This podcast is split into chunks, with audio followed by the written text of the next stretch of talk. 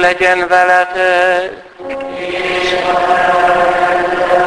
Evangélium Szent Máté könyvéből.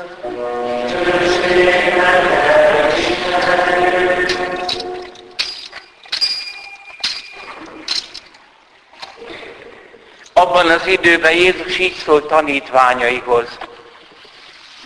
Legyetek óvatosak az emberekkel szemben, mert bíróság elé állítanak, zsinagógáiban pedig megostoroznak titeket. Miattam helytartok és királyok elé hurcolnak, hogy tanúságot tegyetek előttük és a pogányok előtt. Amikor átadnak benneteket a bíróságnak, ne töprengetek, hogyan és mit mondjatok. Abban az órában megadatik majd nektek, hogy hogyan beszéljetek. Hiszen nem ti fogtok beszélni, hanem, hanem atyátok lelke szól majd belőletek. Halálra adja akkor a testvér a testvérét, az apa a gyermekét, és a gyermekek pedig szüleik ellen támadnak, hogy vesztüket okozzák. Miattam mindenki gyűlölni fog titeket, de aki álhatatos marad mindvégig, az üdvözül. Ez az evangélium igény. Eljántom azt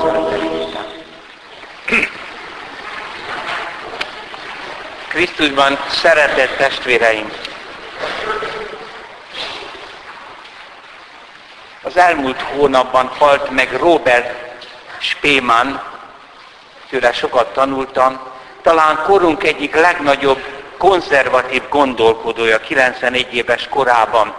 Hívő német családból van született, édesapja, miután a feleség, az ő édesanyja meghalt, pappá szenteltette magát. Spéman részt vett a legutóbbi nagy egyházi, hittani, erkölcsi kérdések vitájában, és az biztos, hogy a legnagyobb gondolkozók között lehet, de az, hogy konzervatíve, azon el kell gondolkodni. Mert ha valaki valóban gondolkodik, akkor se nem konzervatív, se nem liberális. Azok kategorizálják így, akik nem állnak azon a gondolkodási szinten. Hát egy, egy világi vigasztalás, amikor azt mondják, hogy Balázs a konzervatív, biztos vagyok, hogy nem értették meg, mit mondtam. Az apostolok cselekedetében előtáruló kivégzésben, Szent István vértanúságán gondolkodni, mert ez Isten szava, amit felolvastunk, Isten szaván gondolkodni, azt jelenti, hogy bizonyos kategóriák fölé emelkedünk. Ez a vasárnap. Ez már maga gyógyít. A Szentírásról akkor gondolkodunk, ha a konzervatív és liberális kategóriák fölött magát az igazságot úgy keressük, hogy képesek vagyunk ahhoz úgy megtérni, hogy a bűneinkkel szakítunk. Ha valaki konzervatívként gondolkodik az evangéliumról, de nem indul be az akarata, hogy az szerint alakítsa az életét, hanem csak vitázik, akkor gondolataiban is van valami, ami nem helyes. Bezárja az emberi élet és gondolkodás kategóriájába azt, amit fölötte áll. És István kegyelem és erő emelte föl ezen kategóriák felé. Mert a teológia, a hittan, praktikus tudomány. Végsősorban arra való, hogy üdvözüljek. Hoztam már ezt a hasonlatot párszor, hogy amikor a Titanicból kiestek az emberek a jeges óceánba, és tudták, hogy meg fogunk halni, De csónapokba egyeseket meg tudtak menteni, kinek jutott az eszébe az, hogy tessék mondani, hányan fogunk üdvözülni. Tehát ez a kérdés, hogy hányan fogunk üdvözülni, ez butaság. Mert abban a szituációban, ahol megmenekülni akarunk, ott ez nem kérdés. így kell készülni a prédikációra, és így kell hazamenni.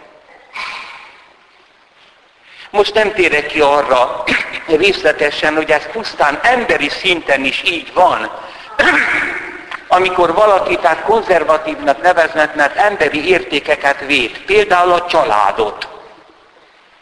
Igen, de miközben ő a családról szépeket mond, és közben otthon veszekszik, vagy szeretőt tart, hát akkor nem gondolkodó. Mert ezek olyan értékek, a család, amelyet az életünket oda kell adni. Ha pedig szakít a szeretőivel, akkor a világ legnagyobb újítója. Pusztán humánus szinten is az a liberális gondolkodó, aki nem pusztán liberális, vagyis érzékeny a változtatásokra, hanem valóban gondolkodó, akkor el is kötelezi magát arra, amire a gondolkodásával jutott. Például, ha ebből a családról úgy gondolta, hogy nem csak egy férfi és egy nő a család alapja, akkor elgondolkodik, valóban gondolkodik, nem európai korrekt politikai beszédet folytat, még ha kirúgják az egyetemi katedráról akkor is, akkor nem liberális, hanem konzervatív, de nem is konzervatív, hanem értékeket újra értékelő. Az a benyomásom, sőt biztos vagyok benne, hogy Szent István diákonus hatalmas beszédében, melyet mondott, a különböző zsinagógákból összegyűjt zsidók előtt liberális gondolkodónak tűnt. Az érvei. A konzervatív zsidó hallgatóság viszont nem gondolkodóként hallgatta Istvánt, hanem csak konzervatívként. És ezért Istvánt nem is gondolkodónak tartották, hanem liberálisnak. Ennek egészen bizonyos jelei, ha egy konzervatív, egy liberálist nem gondolkodóként, hanem konzervatívként hallgat, illetve fordítva, mi a jele annak, hogy nem a gondolkodását építi bele a saját gondolkodásába, biztos jele van ám annak, nem az értelmük működik hallgatás közben, hanem az érzelmeik. Miközben Istvánt hallgatták, haragra gyulladtak, és fogukat vicsorgatták ellene. A harag elszabadult vizei által működtetett üres örlőfogak vicsorgatása nem az értelem működésének a jele. Ezzel szemben István nem vicsorgott vissza. Ma sokszor két kórusra találunk, két fok vicsorgató, csikorgató kórus, amíg az egyházban is. István kegyelemmel és szentélek erejével volt eltelve. Hát akkor ő se volt szabad. Tehát a szentélek irányította? A kegyelem irányította? A hit irányította? Nem volt szabad gondolkodó? Hát olyan értelemben, hogy most mondják, hogy szabad gondolkodó, úgy nem. A szabad gondolkodó kifejezés nyelvi torszülött. Mert ha igazán gondolkodó, akkor szabad. Ha valóban szabad, akkor gondolkodó. A szabad gondolkodás inkább rabságot jelent. Például az, hogy az abortuszból nem enged. Na most ez vége.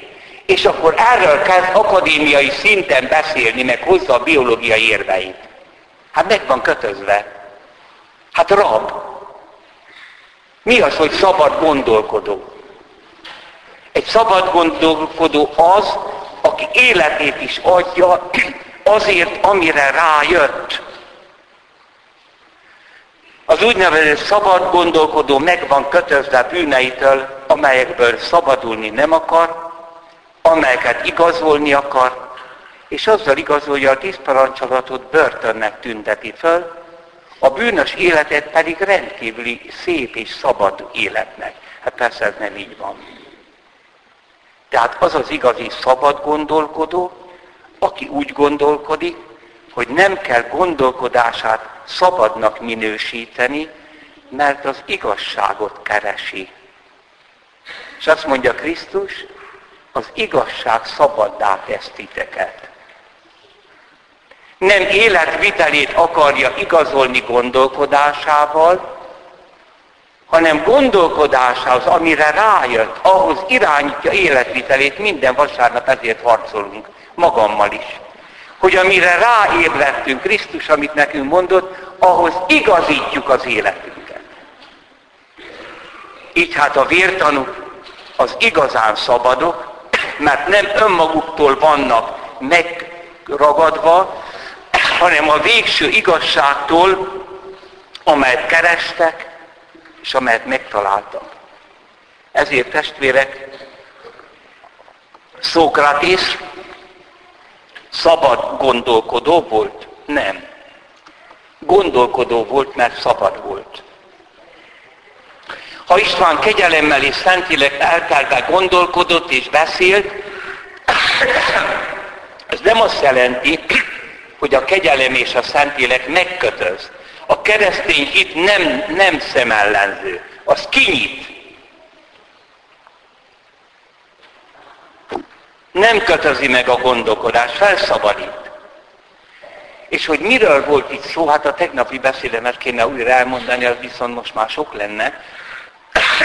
Végül is a templomról volt szó. A régi zsidó hitben és István számára is ott van a Jeruzsálemi templom. Ott van a főpapság, és ott vannak az állat áldozatok. István viszont, aki keresztény lett, úgy érvelt, a templom az átmeneti. Meg az Ószövetség, Isten megengedte. Egy bizonyos funkciót betöltött. Valamire készültek. De Krisztusban már nincs értelme. Ez úgy tűnt, mint értékromboló liberális gondolat. Ellenfelei védték a templomot, konzervatívnak tűntek. Bár miattuk szűnt meg történeti szempontból a templom. Annyira konzervatívak voltak, hogy újra és újra neki mentek a rómaiaknak, a messiás politikai értelembe értelmezték, tehát a Szentföldet meg kell tisztítani az ideiglenesen ott állomázó szovjet csapatoktól, akkor jön el az Isten ország. Ugye rómaiakat ki kell innen, és neki mentek a rómaiaknak. És mi lett? Titus fölégette a templomot és a várost. 18 kilométerrel a fákat, a növényeket is besózták, és oda zsidó többet nem mehetett be. Csak a keresztény császárok engedték be a zsidókat előbb húsvétkor, később majd mindig. Tehát, akik védték a templomot görcsösen, azok szüntették meg. István pedig, aki azt mondta, hogy Jézus az igazi templom. Mert a templomnak az a lényege, hogy valahogy Istennel találkozunk benne. De azt mondja István, kőfalakban nem lakik az Isten.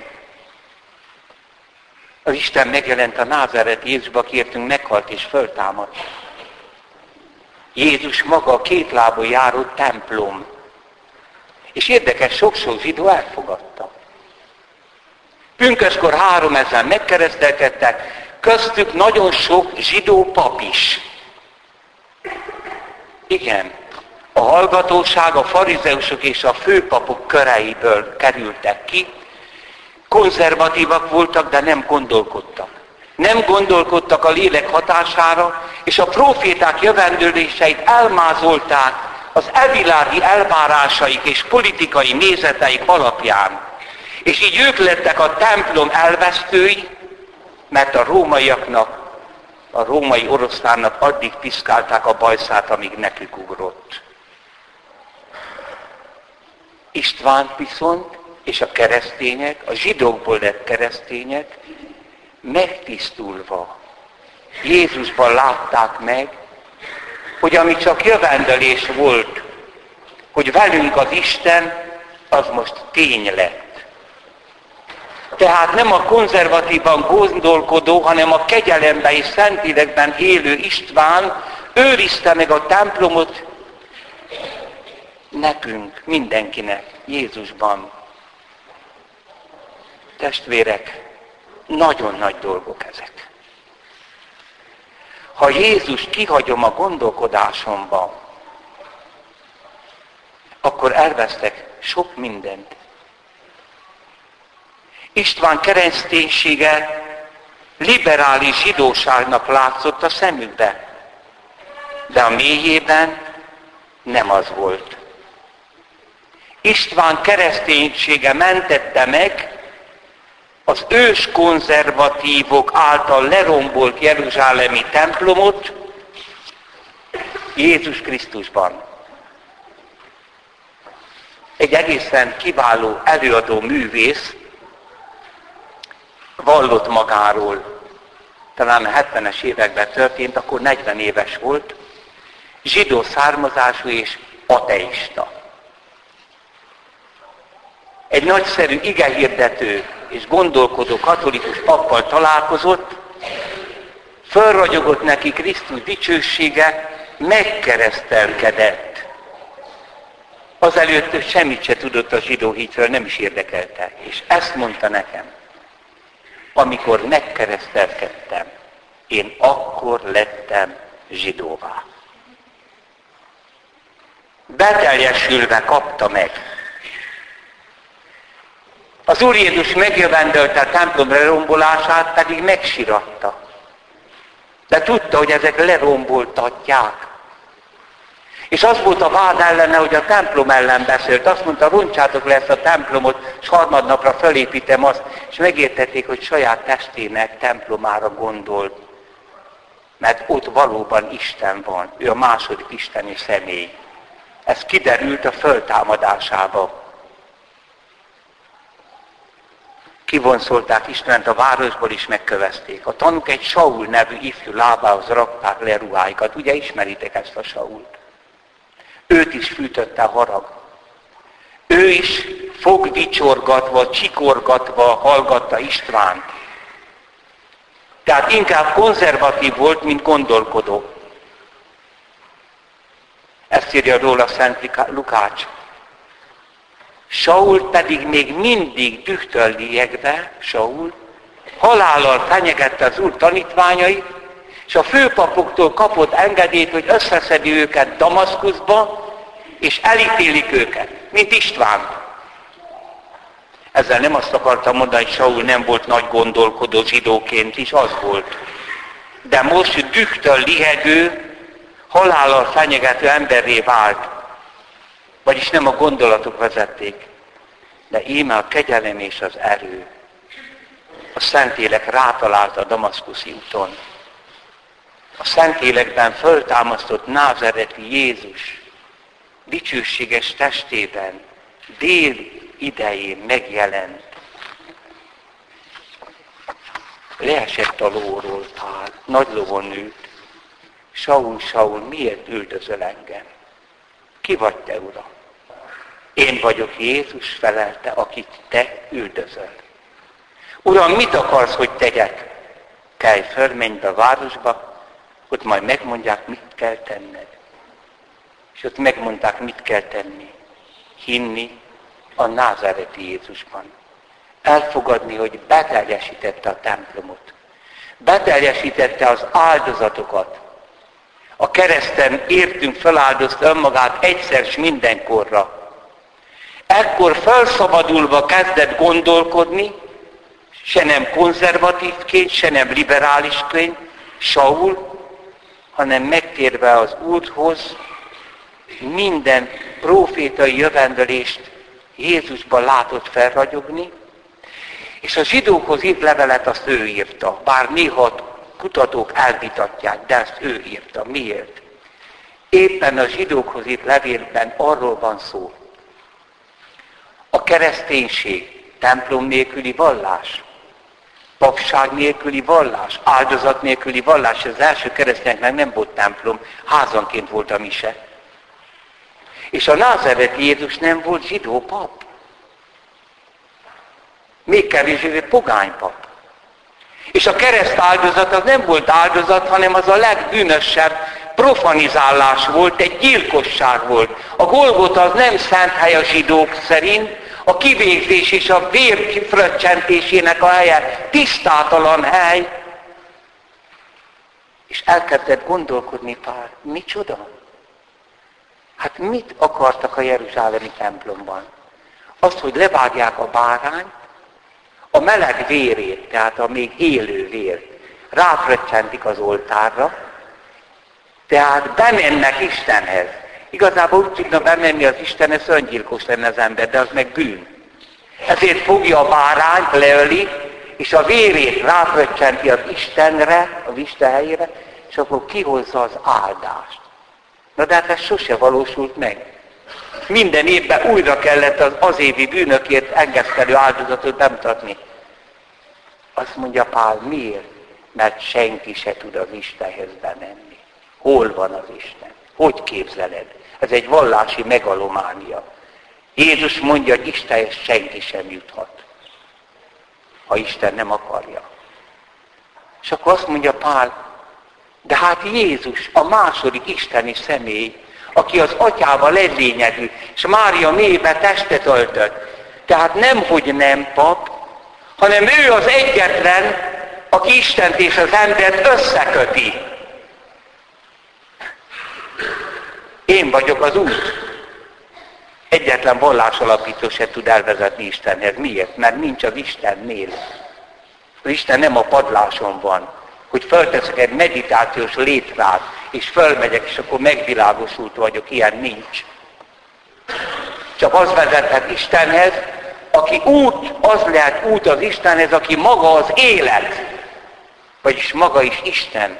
Az Isten szent háromságos életéből jött hozzánk. És a kivégzése. Hát azt mondta, hogy ez az én vérem, mert értetek, és sokakért kiontatik a bűnök bocsánatára. Hát ez az egyetlen áldozat.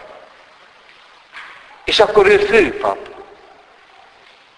És nem az az áldozat, hogy kivégezték, az bűn, hanem hogy itt belülről tett. Ez van a misében.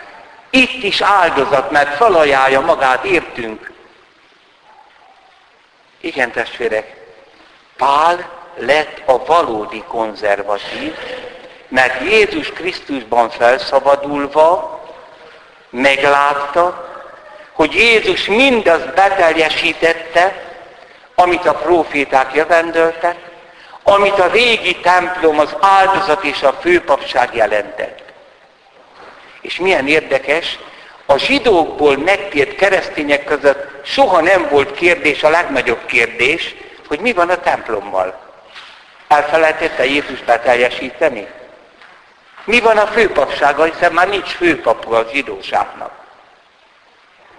Miért, miért, nem, miért nincsenek proféták a zsidóknak 2000 év óta? Ezek sose voltak kérdések. Mert tudták, hogy ez Jézusban megvalósult. Ő a templom, ő a főpap, ő a bűnért való áldozat, aki egyszer mindenkorra bocsánatot szerzett nekünk. Ugyanakkor rengeteg kérdésben vitatkoztak. Be kellett tartani a régi zsidó tisztulási ritusokat. Szabad-e vért tenni a zsidónak? Aztán a bálványoknak áldozott, piacról hazahozott hús, szabad-e megennünk? Rengeteg vita volt, de a lényegen nem vitatkoztak. Ez a zsidóság hatalmas szolgálata, akik keresztényé lettek. Ezt egy pogány nem értette volna meg. Most lehet kivinni a pogányokhoz, a magyarokhoz, meg a többiekhez, és elmondani, hogy Krisztus az élő Isten fia, ami templomunk, és mi az ő titokzatos teste vagyunk, és Isten az ő életét adta értünk. Van bűnbocsánat, Mert Jézus egyszer mindenkorra feláldozta magát. Kedves testvérek, Robert Spémannal kezdtem, egyik megállapításával fejezem be.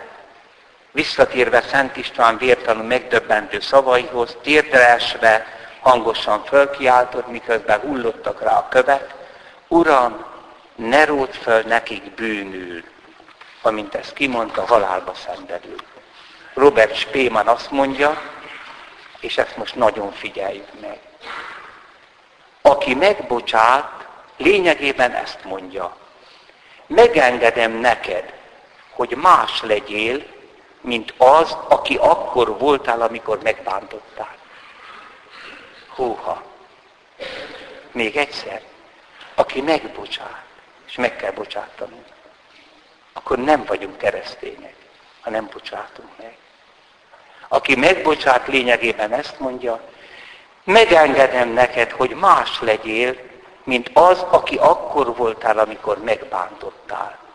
Szent István utolsó szavai Saulba beteljesedtek, ezért örvend ma az égben a meggyilkolt és a gyilkos is, akik mindketten Krisztusban az evilági kategóriák börtönéből kiszabadulva, se nem konzervatívként, se nem liberálisként, hanem Jézus Krisztushoz térvén, a kegyelembe felszabadult, értelem józan mámorában, most velük együtt ünnepelnek itt a közös asztalnál, és velünk éneklik, Sanctus, Sanctus, Sanctus. Amen. Most az Úrhoz fordulván könyörögjünk békességben az Úrhoz.